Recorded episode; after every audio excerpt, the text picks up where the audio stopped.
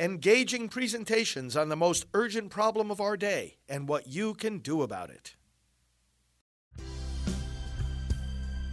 Now, the End Abortion Podcast by Priests for Life.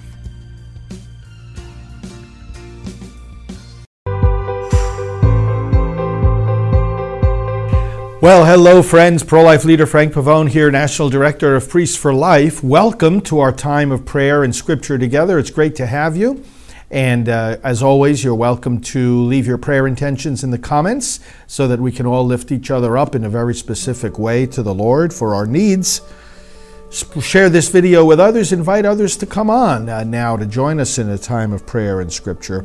Let's put ourselves in the Lord's presence. In the name of the Father, and of the Son, and of the Holy Spirit, amen. Father, you are the God of mercy, forgiveness, and healing.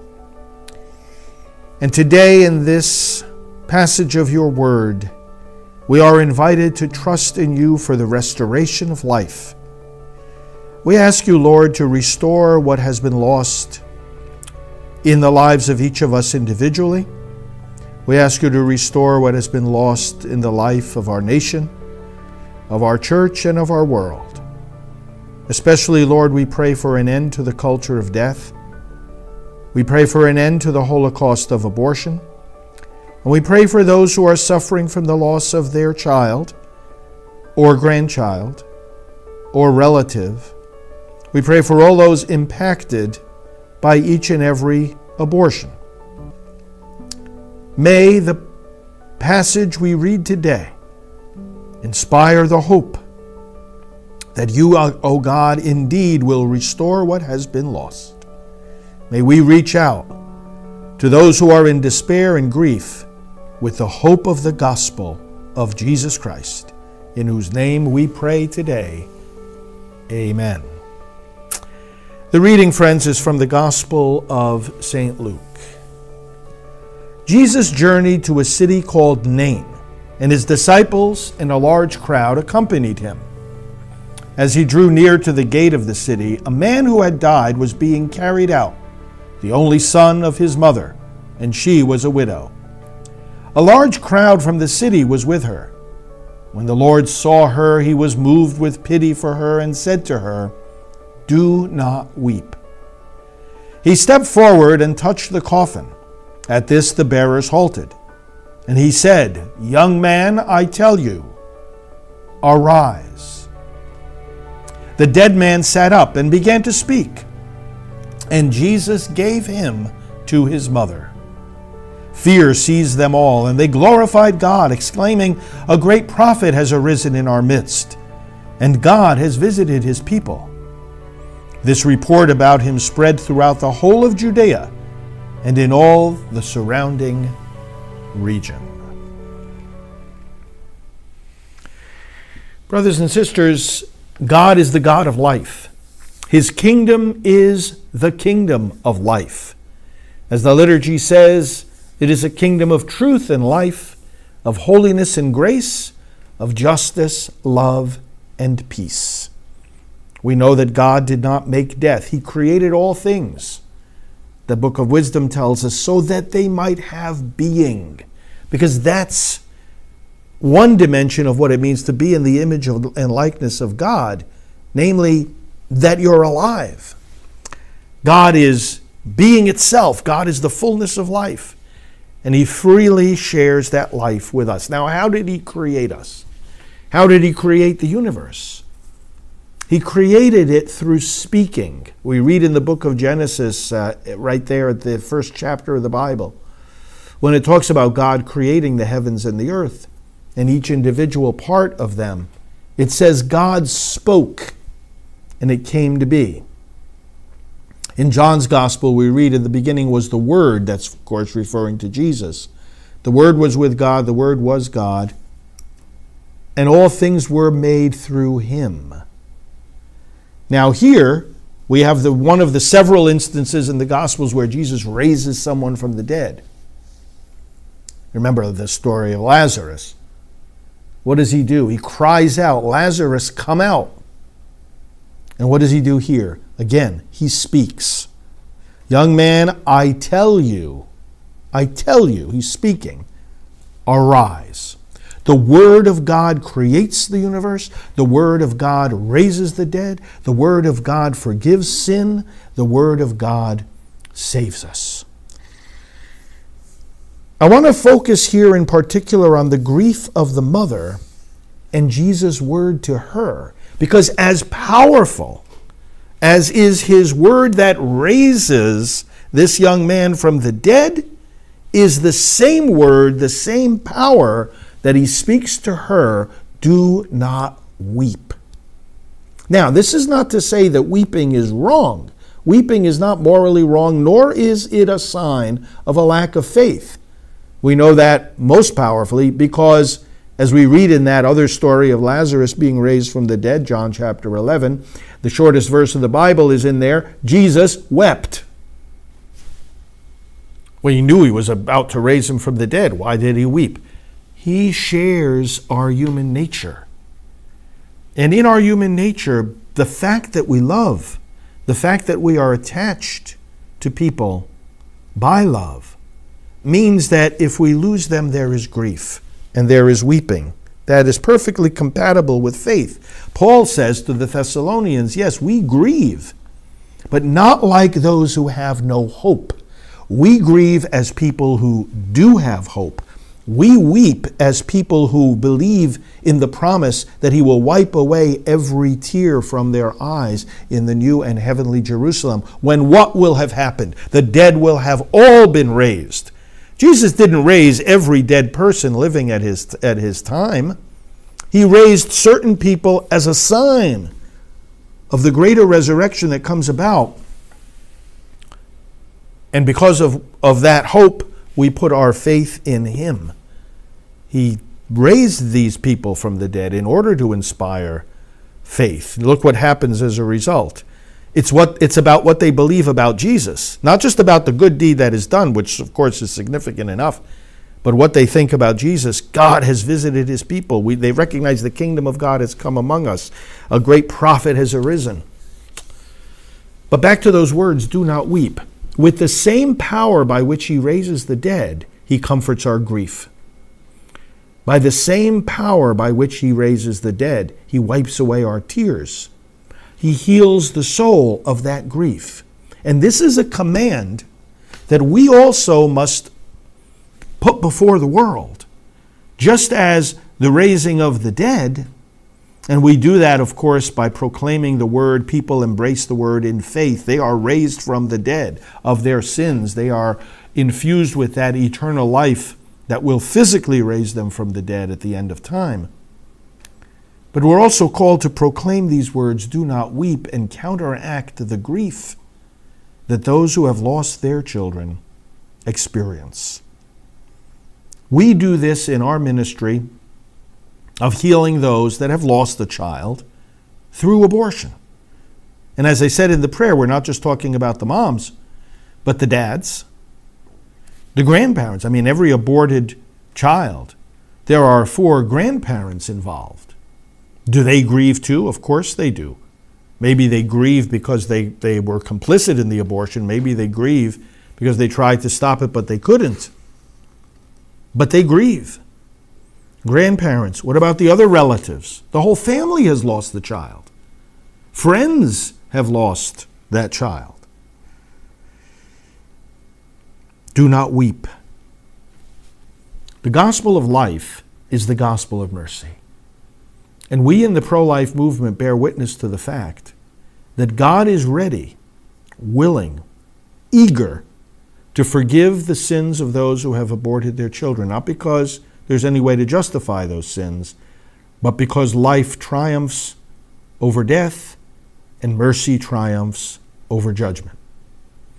The Lord speaks through his people, the same people who proclaim that abortion is wrong, that death has no power over us in Christ, proclaim that sin has no power over us in Christ. We turn, after we have participated in the shedding of innocent blood, we turn to the innocent blood that was shed on the cross that speaks more eloquently than that of Abel, as the letter of the Hebrews tells us. Abel, the first person who was ever murdered, had his blood swallowed up by the ground, but then it cried out to God. The blood of all the innocent cries out to God. And where that cry is heard most poignantly is in the very heart of that mother who underwent that abortion. Now she needs to hear the cry of the blood of Jesus. She hears the cry of the blood of that child. It torments her. Nightmares, temptations to suicide, and all kinds of other effects physical and psychological and social and emotional and relational. And we're here to bring her the gospel of mercy. We're here to bring her the voice of another blood that fell to the ground from the cross. A blood that says, Do not weep. Not because weeping is wrong, but because weeping is temporary. Life triumphs over death. The separation that death brings is temporary. We do this every day through the healing ministries that the pro life movement is, is engaged in. There are dozens of groups. I serve as pastoral director of, of two of them, but there are dozens of groups that provide scripturally based, psychologically sound paths to healing. The biggest, of which I'm privileged to be the chairman and pastoral director, is Rachel's Vineyard, ministry of retreats held in some over 70 countries, opening new sites all the time, where people are coming forward and immersing themselves in the Word of God, in prayer, and in the sacraments. Now, there's a passage here in this gospel that we read that says what Jesus did after commanding this mother not to weep and after raising her son from the dead, it says Jesus gave him to his mother. Now think about that verse for a moment. Jesus giving a son, giving a child back to his mother. You can take that verse and you can say, well, this is an echo of what he did when the child was first conceived and then when the child was born. Who gave that mother that child? Jesus did. So when, this, when the gospel says Jesus gave him to his mother, that wasn't the first time. Jesus gave that son to his mother as soon as the son was conceived. In fact, Jesus gave him to his mother before she knew she was a mother. And that's true with practically every pregnancy, that we know the mother knows that she's a mother, the father knows he's a father, the grandparents know that they're grandparents, aunts and uncles know that they are aunts and uncles, after the child has already begun to exist. So there's no such thing as, well, if you're going to say, I'm going to be a mother, say that when you first get married and promise to accept the gift of children from God. That's when you can say, I'm going to be a mother. In all hope, right? I mean, because ultimately the decision is up to God, and we know many struggle with infertility. But in hope, I am going to be a mother. But once you know you're pregnant, the time has passed to say, I'm going to be a mother. You already are, otherwise, it would, you, you wouldn't be pregnant. If you're pregnant, you are a mother. You are a grandparent. If your daughter or daughter in law is, is pregnant, you are already. So, this Jesus gave him to his mother. This was not the first time. Moreover, it wasn't even at the time that the child was conceived that Jesus decided to give that child to his mother. That was a decision made from all eternity. When did God decide that you should exist? Or if you're a parent, when did God decide that He would give you your child? Or if you're a grandparent, when did God decide He would give you those grandchildren? For as long as He's been God, He decided that. He chose us in Him, Paul says, before the foundation of the world. It's an eternal decision that we're looking at here. An eternal decision. That's one of the reasons abortion is so wrong. That it is a no to a, to a, to a yes. It is, contra- it is a contradiction to a yes that God spoke from forever. From forever. Now, I mentioned Rachel's Vineyard. So we have these retreat programs, and I have the manual here for uh, the retreats. And I want to refer to one particular point during the retreat where this gospel passage really comes to life. Jesus gave him to his mother. The person who has had an abortion is grieving of their guilt at having taken a life, and then the, the, the, the pain of wondering, well, what happened to my child? What happened to the body? What happened to the soul? Will I see my child again? Now, we believe that when we've lost the child, whether by abortion or in any other way, the proper response of faith is to realize, Lord, you gave me that child. You go back to this verse in Scripture Jesus gave him to his mother. Jesus, you gave me that child. You actually love that child more than I do. The death of that child hurts, and I grieve because I love. But you actually love the child more than I do. You love me more than I do. So, Lord, I trust you. Friends, we don't pretend to know the, the, intricacies of how God deals with the children who have died, especially if they have not been baptized. But we trust Him. We don't need to know everything. We can't know everything now, this side of heaven. But we trust Him. Lord, take care of the child you gave me. Lord, don't let death have the final word. And Lord, let me see my child again because we believe that God is the God of the living. Remember, Jesus said in Matthew, He's the God of Abraham, Isaac, and Jacob. Well, Abraham, Isaac, and Jacob had died by the time he said that. So he said, Well, God doesn't name himself after the dead, He's the living God. Therefore, Jesus used that as an, as an argument for the resurrection of the dead. God is a God of the living, not of the dead. You name your child if you've lost your child by abortion. Name your child. And then say, let's say you name your child Mary or John. God is the God of Abraham, Isaac, and Jacob. He's also the God of John and Mary. He is the God of the living, not of the dead. Well, we come to this point in the retreat where we ask after now keep in mind I'm, I'm taking this particular moment out of the retreat but this is after a lengthy painful process of facing one what, what, what the person did telling their story asking the lord for forgiveness and healing so all of that has occurred now we're reaching a point in the retreat where we allow the participants to express their faith in Jesus as the one who gives the child back to the mother. Let me just read a little bit of the passage here. What we do here, by the way, this is not some kind of magical ritual or, or pseudo psychology, new age stuff. That's not what this is at all. This is meditation on the scriptures. This is prayer rooted in Jesus Christ.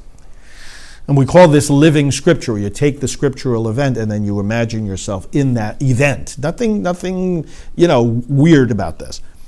So in this living scripture, there's a meditation where the participants visualize a meeting with their aborted child or children and Jesus. This is a beautiful meditation during which parents and grandparents frequently have a visual experience of their child Again, nothing superstitious about this. This is just our humanity. Okay, our prayers, our love, our faith in, in the Word of God. We can't accurately describe the miracles that occurred during this encounter, but it's a tremendous outpouring of amazing grace. Participants have an experience with their child who loves them and assures them that they will one day be reunited. And then there is, a, uh, again, a guided prayerful uh, meditation, and let me go to one portion of it here. uh, where again, we're, we're just invoking the presence of Jesus in the light of our faith and asking these moms to be in touch with that faith. So um, they imagine encountering Jesus. And, and uh, in the meditation, we read part of it. This is a very special moment. Jesus bends down uh, and picks up a child. Another is tugging on his robe. He hands you the child. There's today's gospel. He hands you the child. As you fall to your knees, this is your child, Jesus says. You respond with awe and wonder Lord, this is my child? The one I thought was lost forever? Jesus answers, Yes, but I am the Savior, your Savior, and the Savior of your child. I am the one who makes all things new and restores what was lost. You embrace the child against your heart. This is my child. You have never realized until this very moment how much God loves your child and how powerfully his love overcomes the past. You gaze into the face of your baby. You instantly recognize that the child is yours. Of course, she would have this color hair. Her eyes, too, would be of that color. Of course, his smile would be as it is. With great joy, you recognize a facial expression that is so familiar. This is your child. You hold the little one against your breast. The painful journey of healing starts with acknowledging my child died. You can't have this experience unless first you acknowledge the reality of the death of the child and, and the guilt that you've incurred by participating in that death. But, brothers and sisters, I want to echo as powerfully as possible today that the word of the Lord says, Do not weep. And Jesus gives the child back to his mother gives the child back to the father, too. The grandparents, everybody who grieves the loss of any aborted child. That loss doesn't last forever. That's the good news of the gospel of Jesus Christ. Let's turn again to the Lord in prayer. Father, we ask your healing grace today for everyone who has lost a child to abortion. We ask for a blessing on Rachel's Vineyard and all the other healing ministries, on Silent No More, and those who give their testimony about their own grief so as to lead others to avoid that sin in the first place. Or if they have committed it, to know that there is hope and healing. Bless all your people, because, Lord, we all need your healing. Forgive us all our sins and heal all our wounds. Lord, hear the prayers of those who have left their intentions today or are expressing those intentions to you now in the silence of their hearts. Bring us all together in you. Bring us the victory of life. Let's pray now as Jesus taught us Our Father, who art in heaven, hallowed be thy name.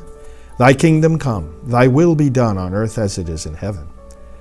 Give us this day our daily bread, and forgive us our trespasses, as we forgive those who trespass against us. And lead us not into temptation but deliver us from evil.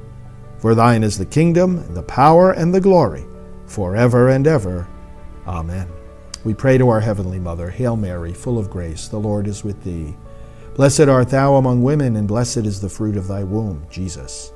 Holy Mary, Mother of God, pray for us sinners, now and at the hour of our death. Amen. Glory be to the Father, and to the Son, and to the Holy Spirit, as it was in the beginning, is now, and will be forever. Amen.